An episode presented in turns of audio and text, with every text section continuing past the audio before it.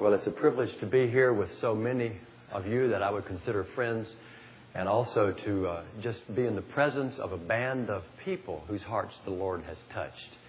It's like coming home. Almost everybody you meet, you know God's been dealing with in the same areas, and you start off at a good level. So it's a great thing to be with you, and I'm deeply, uh, really humbled to be up here this morning. Let's just pray together. Father, as we bow in your presence and we look to your word, I would ask that your heart would have freedom with our heart, to unite our hearts, to fear your name and to love you and to trust you in, uh, in the manners you want to speak to us. We long together that your will be done as we prayed last night, right here, beginning in the chambers of our spirit, right here today, in Jesus' name. Amen. Well, I was excited last night because I feel that uh, in the light of what's coming after this, the Lord has an order in these messages. I wish you'd turn in your Bible to Psalm 126. And I want to read one of the songs of ascent that's uh, on the way up into the temple as they would pray. They would read this from one of the steps. Let me read Psalm 126. When the Lord turned again the captivity of Zion, we were like them that dream. Then was our mouth filled with laughter and our tongue with singing. Then said they among the heathen, The Lord has done great things for them. The Lord has done great things for us, whereof we are glad. Turn again our captivity, O Lord, as the streams in the south. For they that sow in tears shall reap in joy.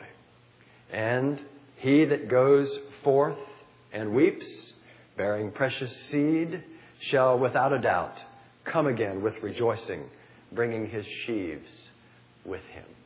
Turn the captivity of Zion.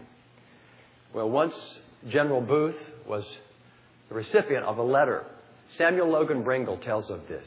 They had sent a team of those early Salvation Army workers into one of the cities in the northeastern part of the U.S., they knew how to go into the cities and to reach the unreachable in the uh, deepest part of the city. They'd done it in so many cities. And so they had this massive campaign planned. They'd prayed, they'd organized, they'd done everything they knew how to do. And uh, they were seeing no fruit, none at all. And so, after some weeks of frustration, they wrote the general, General Booth, founder of Salvation Army, a letter explaining the situation. The general went to pray and wrote back a letter that had two words in it. And they opened it, and here were the words. It said, Try tears. And they realized that in their professional approach to things and knowing how to bring awakening to an area that they had left off the very heart of God. And so they went to their knees and they began to pray. And the Lord broke their heart afresh and he met them in a great move of his. So here in this psalm, you see in verse 1, when the Lord turned again the captivity of Zion. The people of God are in captivity. It doesn't say what they're in captive to, captivity to, but we know that it's not right for the people of God to be in bondage to anything.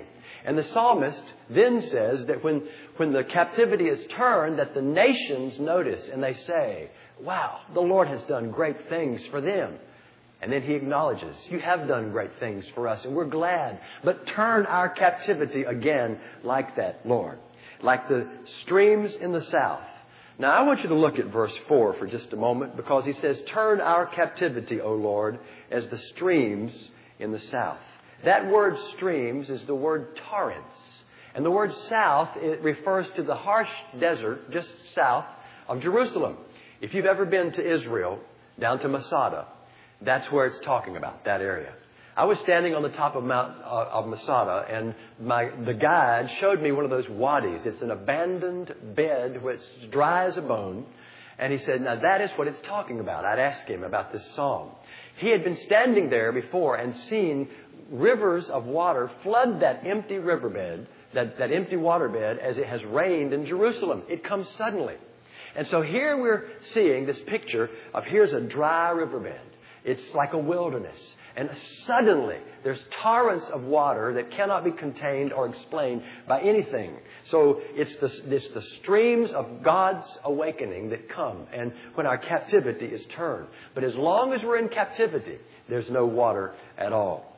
See, that word suddenly is a revival word. As you're in the wilderness and your life is dried out and you know everything you think you're supposed to know, Suddenly, as the showers begin to fall, when the poor and needy cry out for water and there is none, then there's a overwhelming surge of His presence that comes and it sweeps everything before it. All through the Scripture, it refers to the coming of water like the rain and the latter rain. And that's the picture here. But in verse 5, I think is the key to this psalm, to having the captivity turned, verse 5 and 6. It says, Those who sow in tears shall reap in joy. And the figure that's suggested to my mind is here are a people in a, in a private place. They're down before the Lord and they're sowing the Word of God before Him in prayer, in tears. And they're there praying, and God is breaking their hearts.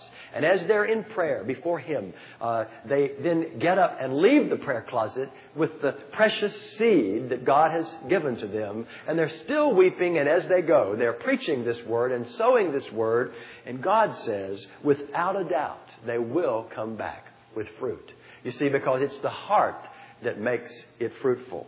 Now, I want to talk about tears, the heart cry of tears. And I want to ask you a question. Have you wondered where the tears are in our gatherings, in the churches gatherings? Where are the tears? You see, tears here, uh, it's a pouring out of soul. It is a, you might say it's liquid prayer. It's, it's love without language. No matter what country you go to, no matter what culture you're in, no matter what race you're with, tears say the same thing. They're eloquent. They speak when language cannot. And they show that the heart is involved.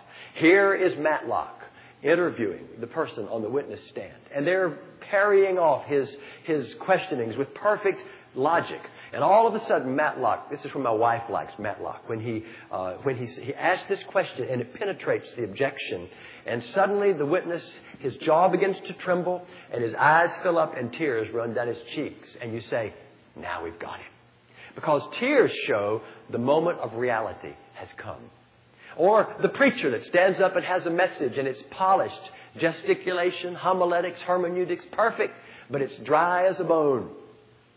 But then all of a sudden his voice breaks and he begins to have tear coming down his cheeks. And suddenly the deacon wakes up because suddenly you see, they see the heart is involved and people know that when you've, when you've seen water come out the eyes, that people, you're talking to the real person.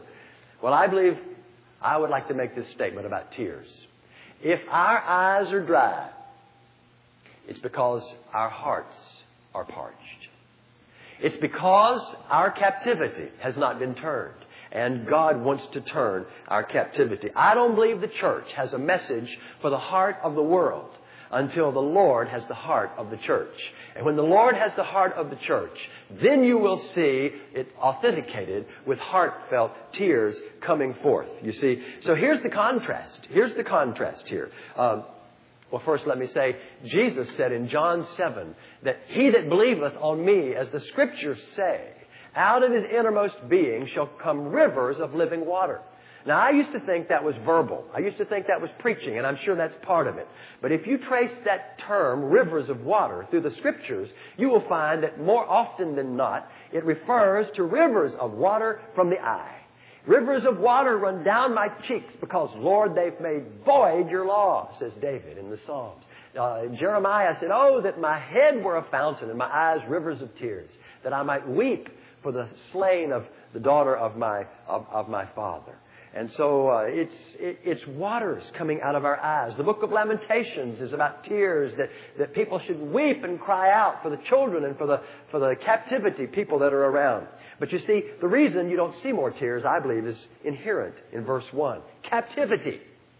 Captivity. Here the people of God are in bondage and without freedom. Something controlling them that is holding them in check. Now there was another man in the oldest book in the Bible, Job who was in captivity. The whole book. And the last part of the book, you, you read these words. The Lord turned the captivity of Job when? When he prayed for his friends. You see, what was Job captive to till the end of the book? I mean, God says three times Job was the best man on earth. He feared God. He hated evil. And uh, he was an awesome man, miles down the road from, from almost any of us, I'm sure. But he was captive. What was he captive to? Well, I believe the Lord uh, is trying to say to us Job was captive to his own ideas of what it meant to be righteous of what it meant to be holy, of what it meant to serve the Lord. And he was so occupied with his own growth and his own deliverance and his own blessing that he didn't have time for others. But when he took his eyes off of himself because he saw God and diminished himself and repented in sackcloth and ashes, then he could understand his friends and he prayed and God turned his captivity. He was self-absorbed, he was unbroken, and he was therefore captive to his own ideas. A dry, barren heart, you might say. But when he was taken to that cross in his mind and saw the Lord and he saw himself, he was broken and waters flowed and he wept and he was, he, we see the end of Job and count him merciful. So you see, I can't weep for others if all I'm thinking about is my own blessing and my own prosperity and my own uh, ministry and, and how God can bless me. We've got to be decentralized. That's why I got excited about last night because you see, that's the place of decentralization. It's the cross.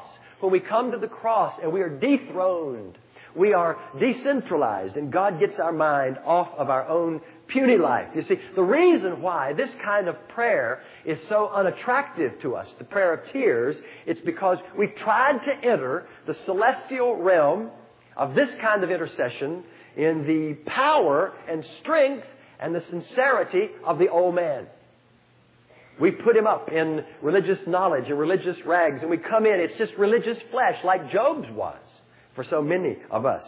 The old man cannot wield the kind of prayer we're talking about as a weapon. It is mighty through God to the tearing down of strongholds. And only God can give you this and give me this. Now, the old man can imitate it, but he can never really lay hold of it. And he can pretend and he can gather in, in empty church gatherings that pray and make tinkling cymbals. But as we become in conscious union, as we wait before the Lord, and conscious union takes place, then our praying is transformed. As we come to the cross and pass the verdict of the cross, on our own thoughts and our own words. We are set free. But in captivity, our spirit is bound up. And we cannot be free to, to enter into the emotions of prayer, into the heart cry of prayer for the things that God puts there in our heart. So the monster of selfishness that was in Job, that's in me and in you, must be dealt with and must be expulsed. Christ cannot possess us or cause us to have rivers of water coming out of our eyes, as He promised, to flow from hearts until we truly are broken. And this is brokenness in prayer. Brokenness in prayer that comes as the Lord turns the captivity of Zion. You know, we read a lot about uh, the death and the burial and the resurrection, and we preach this that we're identified with the Lord in that. But you know, we haven't taken it far enough. Death, burial, resurrection, ascension Yes, ascended with Christ, seated with Him in the heavenlies. But the last is intercession. We've got to identify with Him in His current intercessions. And seldom do we ever hear this. That, that is just as much as the crucifixion, crucified with Christ, buried with Christ, raised with Christ, and now joined with Him in heavenly intercession. You see, the Holy Ghost is not satisfied with the status quo of the prayers of the church. He wants to set our hearts free. So we're not captive. And so we're really walking in what He has to embrace the cross.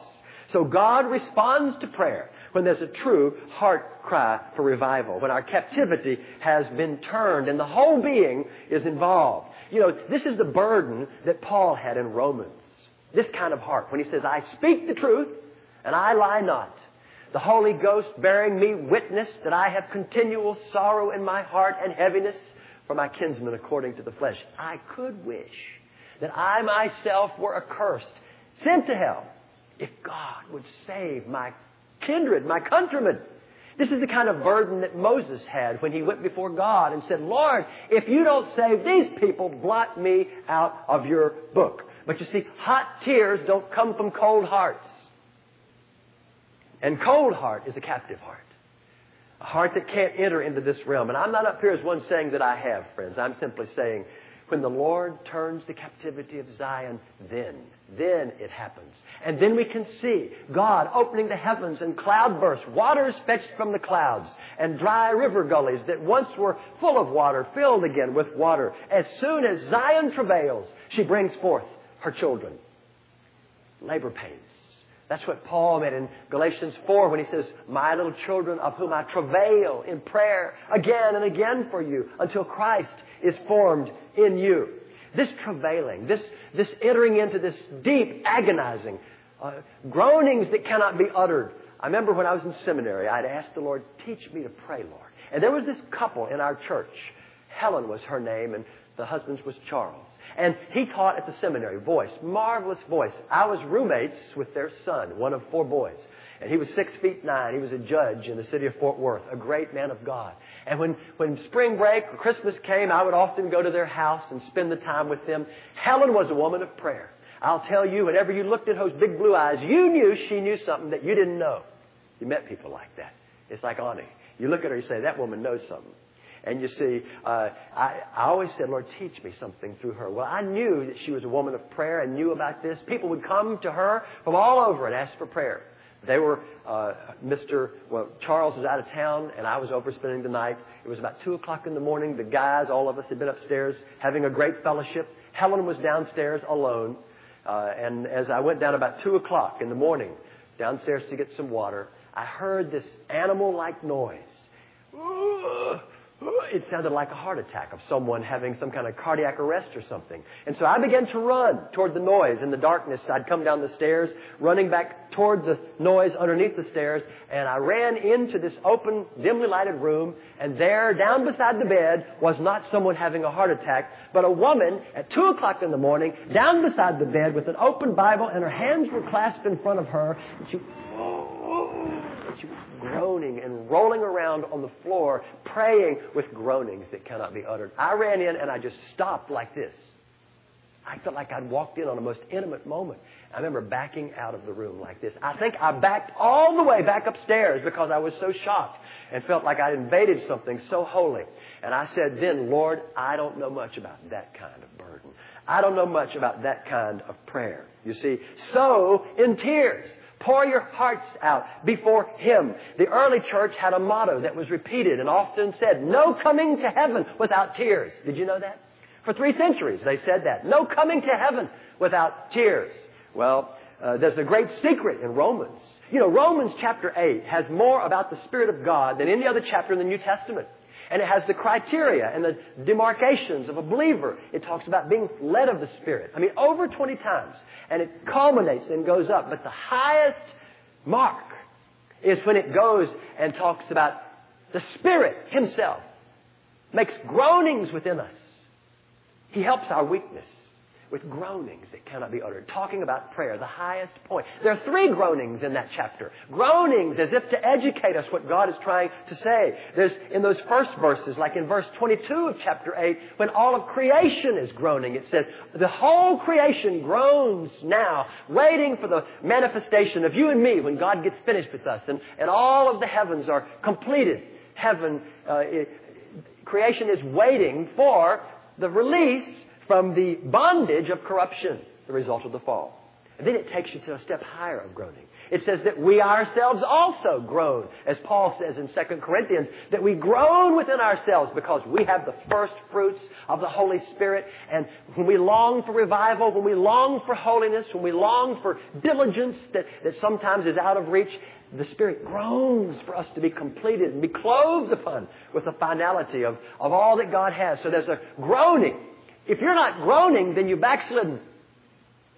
Because God wants us groaning and yearning and stretching and pressing toward that completion of what He has. But then it goes on and says that not only is creation groaning to be free from the bondage of corruption, but the Christian is groaning to be freed from the body of carnality. But the Spirit of God, the Comforter within us, is groaning to be free from the binding of captivity. We bind him up and we limit him to sterile prayers and lists and things that we've intellectually figured out that he wants to do and he needs to do, you see, and we've never gone far enough. I'll tell you, I don't have time to go into the lists of scriptural releases when people got to the point of prayer. But power, as we talked about last night, and tears are eternally wed in Scripture.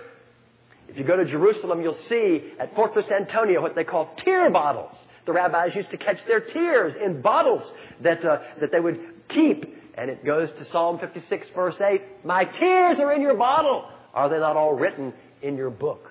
In the book of Revelation, God keeps vials of prayer.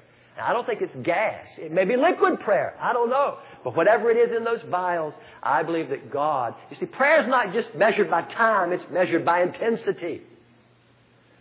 When we come to a point of true release, who can survey the wondrous cross like last night really without tears? Who can? Who, who can give out the word of the cross without real tears if they understand? Who can look at the lost and what's going on today without tears? Who can know God's heart without tears? Because you see, the situation as we have it today calls for a contribution of tears. Tears make all the difference. I mean, you look, this is not hidden in the scriptures, but we read right over it. I mean, it was when the children of Israel were in, when they groaned, it says, and they sighed and they cried out that God came and He heard and He says, I know their sorrows and I'm going to deliver them. But the word groaned there is very significant as we'll, that word groaned is the same word which is used when it says, well, when it says the Spirit of God helps our infirmity. That word help is only used one other time in the New Testament. And it's used when, when Martha, strangely enough, comes to Jesus and says, Master, my sister has left me to serve alone. Bid her that she help me. In other words, get her hands dirty, get involved. And it has a sense of when you're carrying something really heavy and you're about to drop it, and I come over and say, Let me help you before you collapse. The Spirit of God helps me in my weakness and he comes like that and runs to the aid to, with groanings. The word is the word used only once in Stephen's sermon in Acts chapter 7 when he quotes the groanings of these children of, in Israel as they're groaning to be freed out from bondage. That same groaning.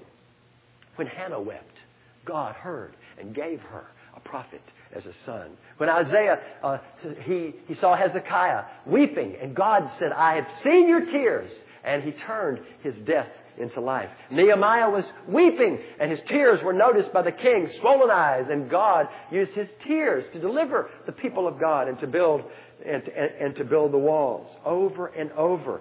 A broken and contrite heart he will not despise. Verily, Lord, you have heard the sound of my weeping. And so our captivity must be turned.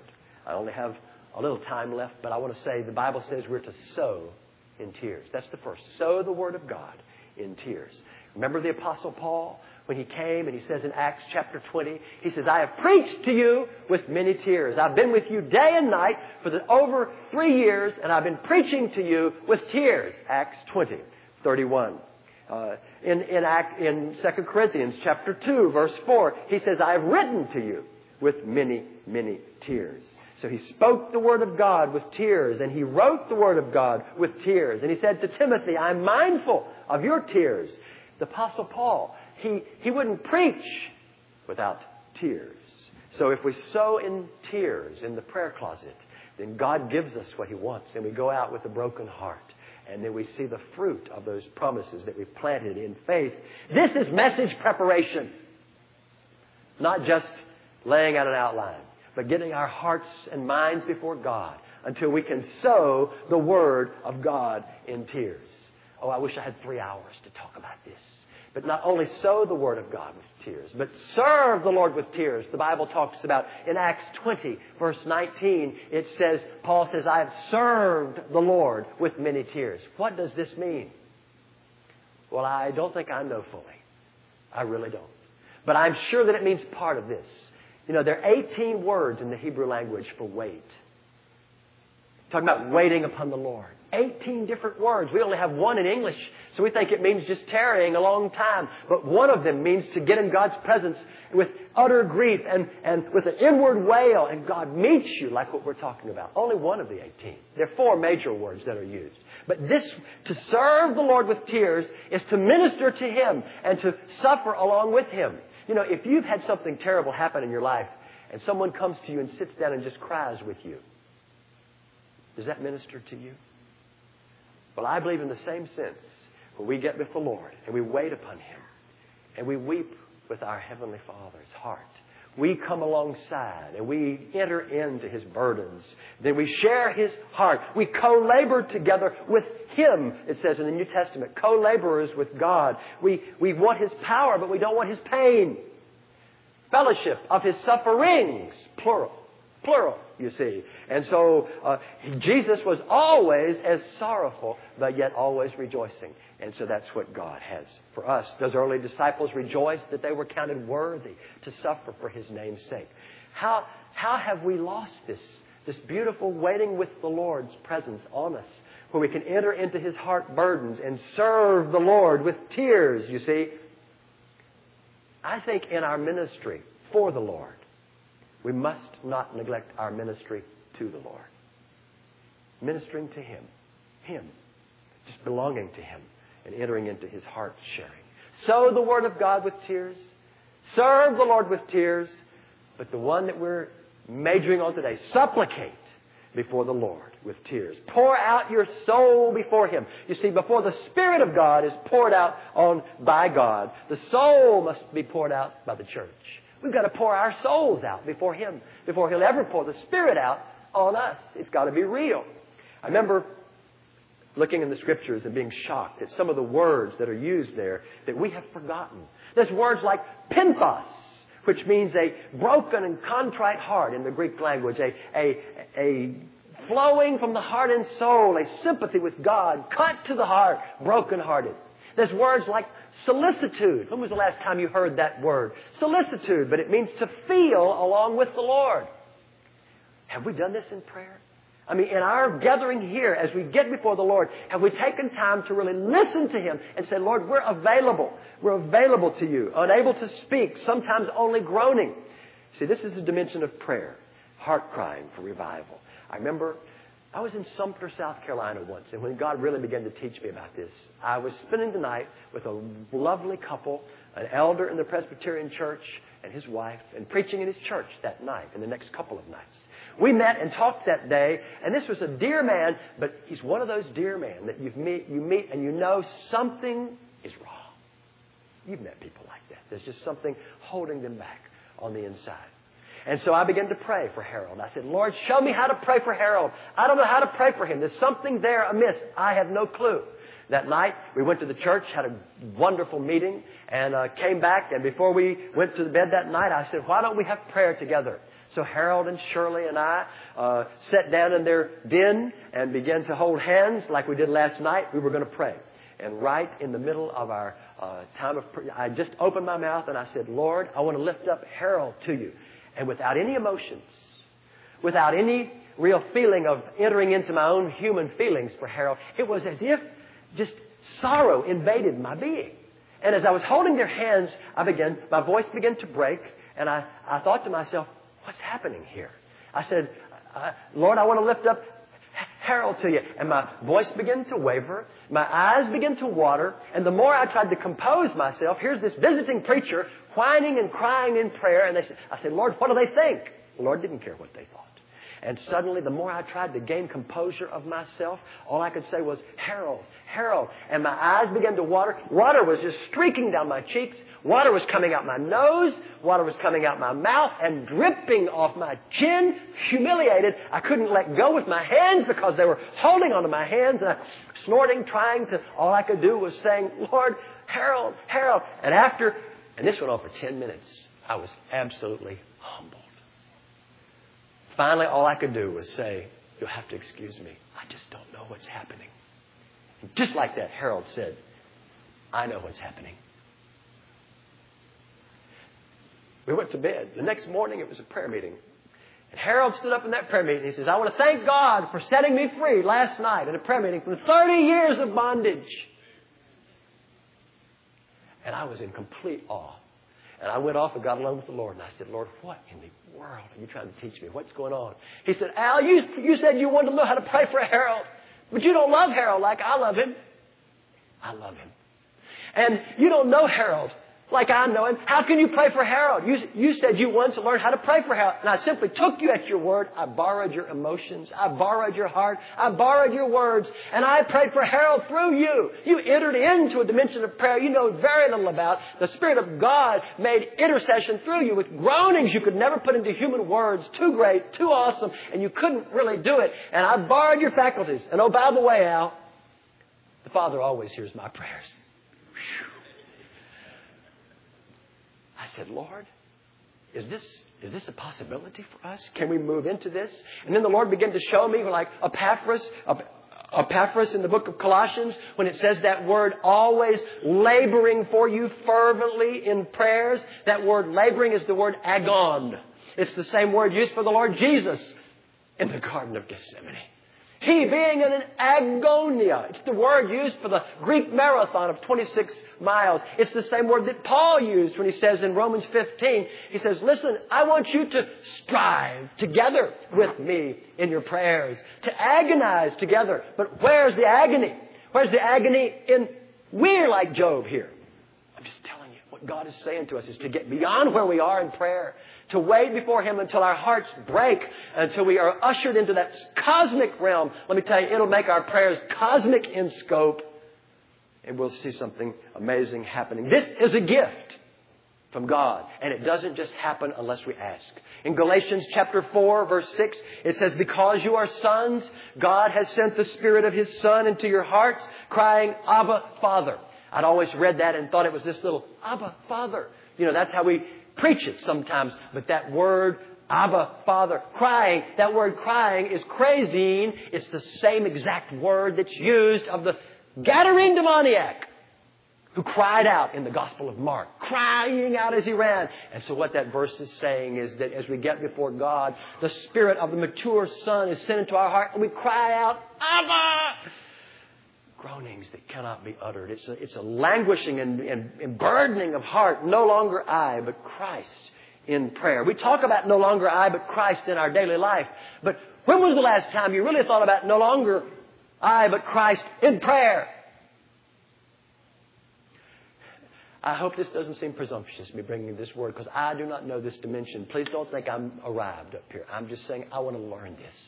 I want to learn this to answer the cry that's been in my heart for years for revival. The Lord, you look through history and you see in these great revival instances that we study, it is when tears came to the church and brokenheartedness that God rendered the heavens when they rendered their hearts and they wept before Him, you see. This is, this is not just crying in repentance. This is not just crying before the Lord for joy. This is far beyond that. Most people never weep in real repentance. Praise God when they do or they don't weep for joy. But this is beyond that. This is entering into the fellowship of His sufferings and the communion with the Holy Spirit, praying with the Spirit. What is this? It's when I make myself and my faculties available to the Holy Spirit. I become like a riverbed, a wadi, and God pours out His Spirit, and suddenly through this dried out person, there comes a torrential flow of His presence, and we begin to see with His eyes and feel with His heart and long with His uh, desires, and His breath becomes our breath. This is never worked up by man, it is wrought in by God. You can't work this up. I can wait a hundred hours before God, and it'll never happen. This is the gift of tears, and you have to ask for it. I'll tell you, well, I don't guess you always have to ask for it. God knows when we need it. But I've seen men, I've seen strong, tough guys that, that would never cry for any reason. And they've said, Lord, I agree with this. I ask you for the gift of tears. I remember one of my friends, Brian, he's a godly man, but he had his nose broken about seven times playing football. He is a tough guy. He would never cry for anything other than the Lord. But he hadn't been crying in prayer. He said, Lord, I want the gift of tears. A week later, he was sitting in a nominating committee meeting in his church. He said to me, Al, nothing is more boring than a nominating committee meeting. He said, All I said was, I said, Lord, I am so burdened for our church. I said that to the other deacons present. And all of a sudden, it was as if my inwards began to tremble, and I could no longer stay in my chair, and I fell on the floor, and I began to weep and cry out with agony for my church. And the other deacons were looking at him like this, what is going on? But soon the Holy Spirit reached up and grabbed their hearts, and soon all the deacons were down weeping before God for their church. There's a pastor here today who in his church, we, we shared some together in this kind of thing. And at, during a prayer meeting that followed, God came upon this pastor, and for one almost solid hour, there was a hundred people on their knees, and all that happened was this pastor wailed and wept before God, burdened for the church, and people left that prayer meeting like this. They had, they were completely blown away by the glory of it because they'd never seen such a burden or heard such a thing. You see, we've got to share in the burden of God. We, we can't carry His burden if we're just concerned in prayer about our burdens only. The Holy Spirit takes possession of the mind and heart and it becomes no longer I, but Jesus in prayer. And friends, I just want to say this. This is very unnatural. And one thing I've seen about us, we believe in the supernatural, but we want it to be on our terms. Don't we, brother? I wasn't trying to single you out any more than you were me when you said these flowers looked good today. Anyway. See what happens. You get in a men's group, and somebody's sharing, and somebody stands up, and all of a sudden he starts to weep, and he says, You'll have to excuse me. I don't mean to cry. I said, Brother, don't apologize for your tears. Just explain them. Never apologize for tears. Only explain them. We, we can grieve the Holy Spirit. You know, we're in a men's group and some, or a church group and something intimate, wonderful happens in tears and somebody feels they have to tell a joke to relieve the pressure. And immediately there's a grieving, a quenching of the Holy Spirit, and there's this back to church as usual. See, this will never happen unless our hearts are clean.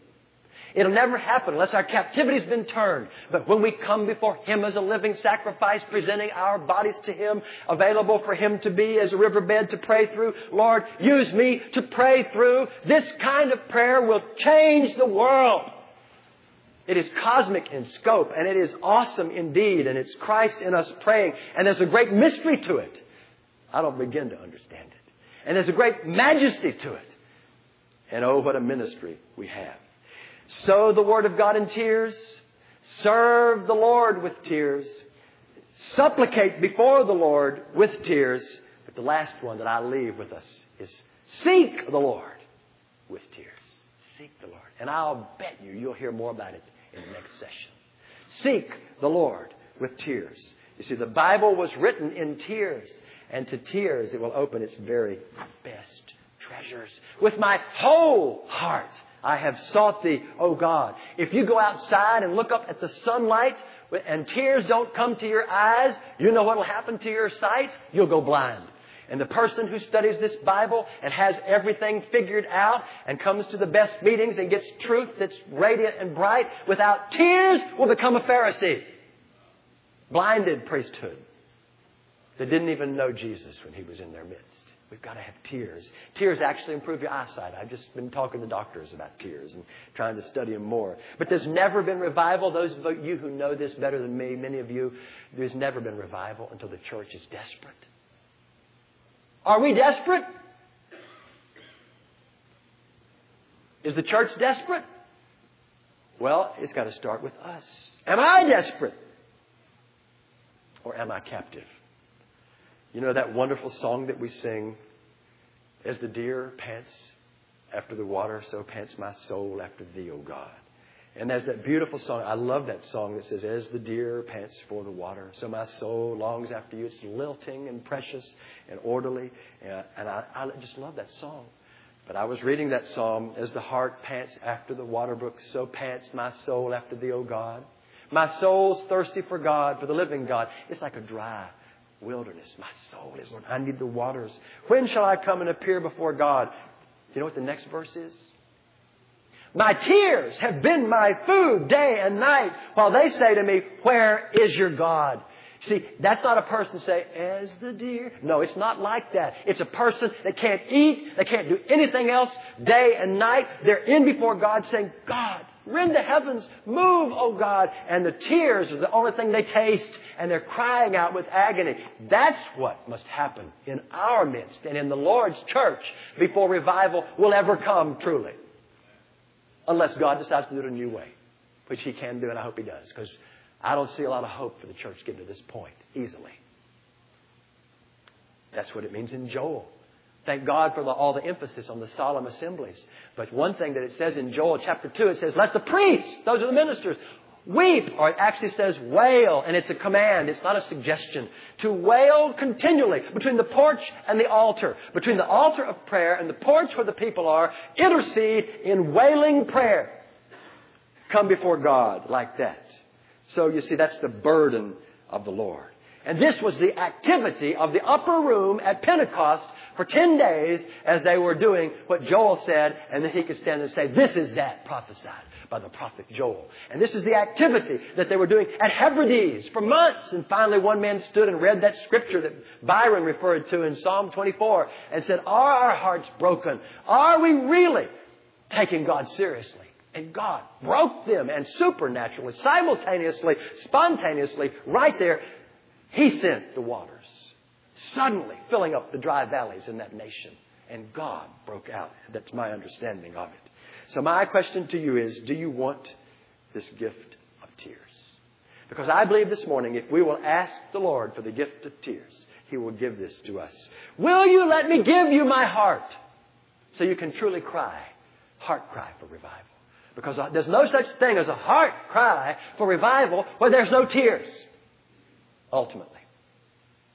May God authenticate this message in our experience. Lord, he says to me, Will you let me give you my heart? Lord, but your heart is broken. Yes, and so are the hearts of all of those that are truly mine, a broken and contrite heart through which I can release my spirit, the ultimate being in intercession as a person comes before me in their prayer closet with an open Bible. And they take the promises of God and by the Holy Spirit through the Lord Jesus who searches the hearts and knows the mind of the Spirit, He makes intercession for us according to the will of the Father by the Spirit through the Lord Jesus to the Father, it says in Romans 8 27. And then God, the Father, hears like He heard in Exodus, I know their groanings, I know their sorrows.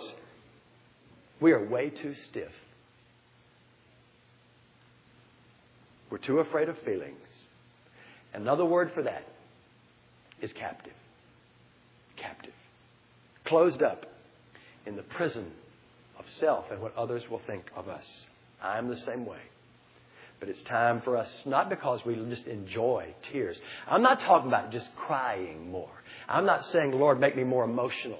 I'm saying, Lord, give me the privilege of entering into the very prayers of the Godhead. Let me enter into this dimension of prayer. Turn me, O God, and I shall be turned. Turn my captivity.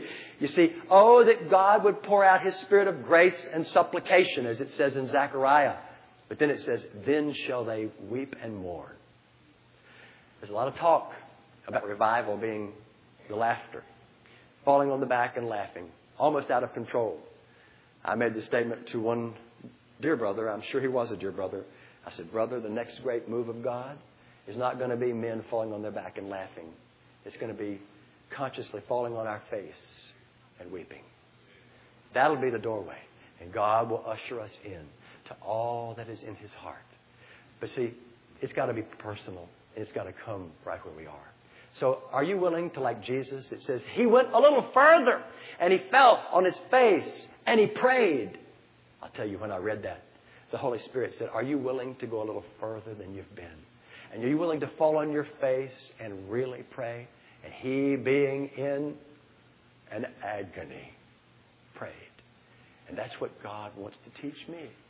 Doesn't matter how much you learn or know about prayer already. It's what He teaches you now, what He wants us to learn now in this hour of the church, in this hour of history.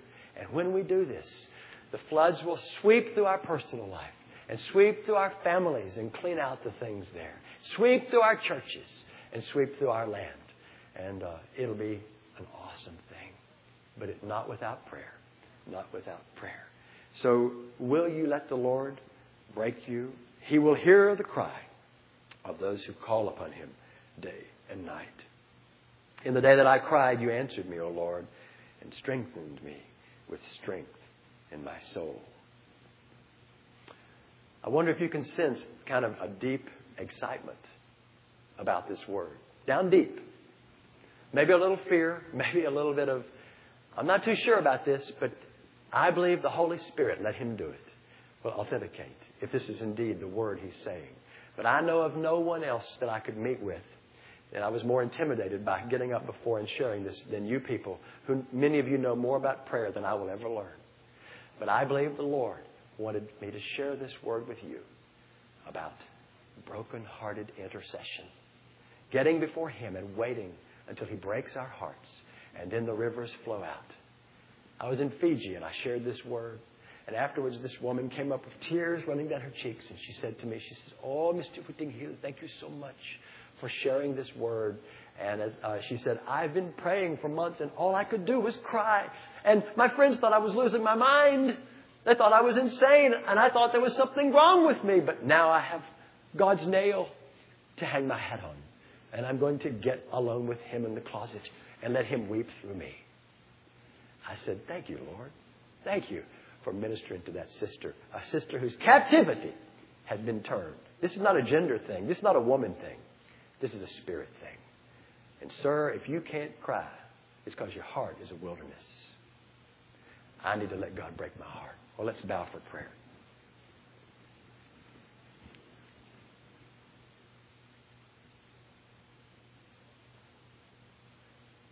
Lord, to, today we, we want to take inventory. May each of us ask you this question When was the last time, Lord, you saw my heart truly weeping before you? Weeping for all the things that bring burden to your great heart. Father, we are reluctant to enter into this cosmic realm of prayer. I don't know why we're so reluctant. But Lord, I pray this morning you will deal with the reluctance in each of our hearts to go beyond where we are, to be learners, to be discipled by the Holy Spirit, to be brought into no longer I, but Christ in prayer. Yes, we know that we groan within ourselves. We know this groaning to be free from the limitations of time and the visible. We sense this we feel our own mind groaning. And we see nature under such duress from the bondage of the fall. But Lord, we don't even know much about how you've promised by your Spirit as He groans within us to express Himself and His burdens, to, to latch on to our human hearts and personality and help us in our inabilities and usher us into that perfect prayer perfect before the Heavenly Father as the Lord Jesus interprets those groanings before the Father. And you have promised that we will always be answered and always have fruit as we pray in your name. Take away the fear of this, Lord, and give us intelligent capacity to receive such a holy gift. And may we be very careful to walk circumspectly in the light of this word. Show us how to pray. Teach us to pray. And Lord, bring us into that promised land of prayer. Oh, there are many giants, but Lord, you've overcome them all. Bring us in to the promised land of prayer.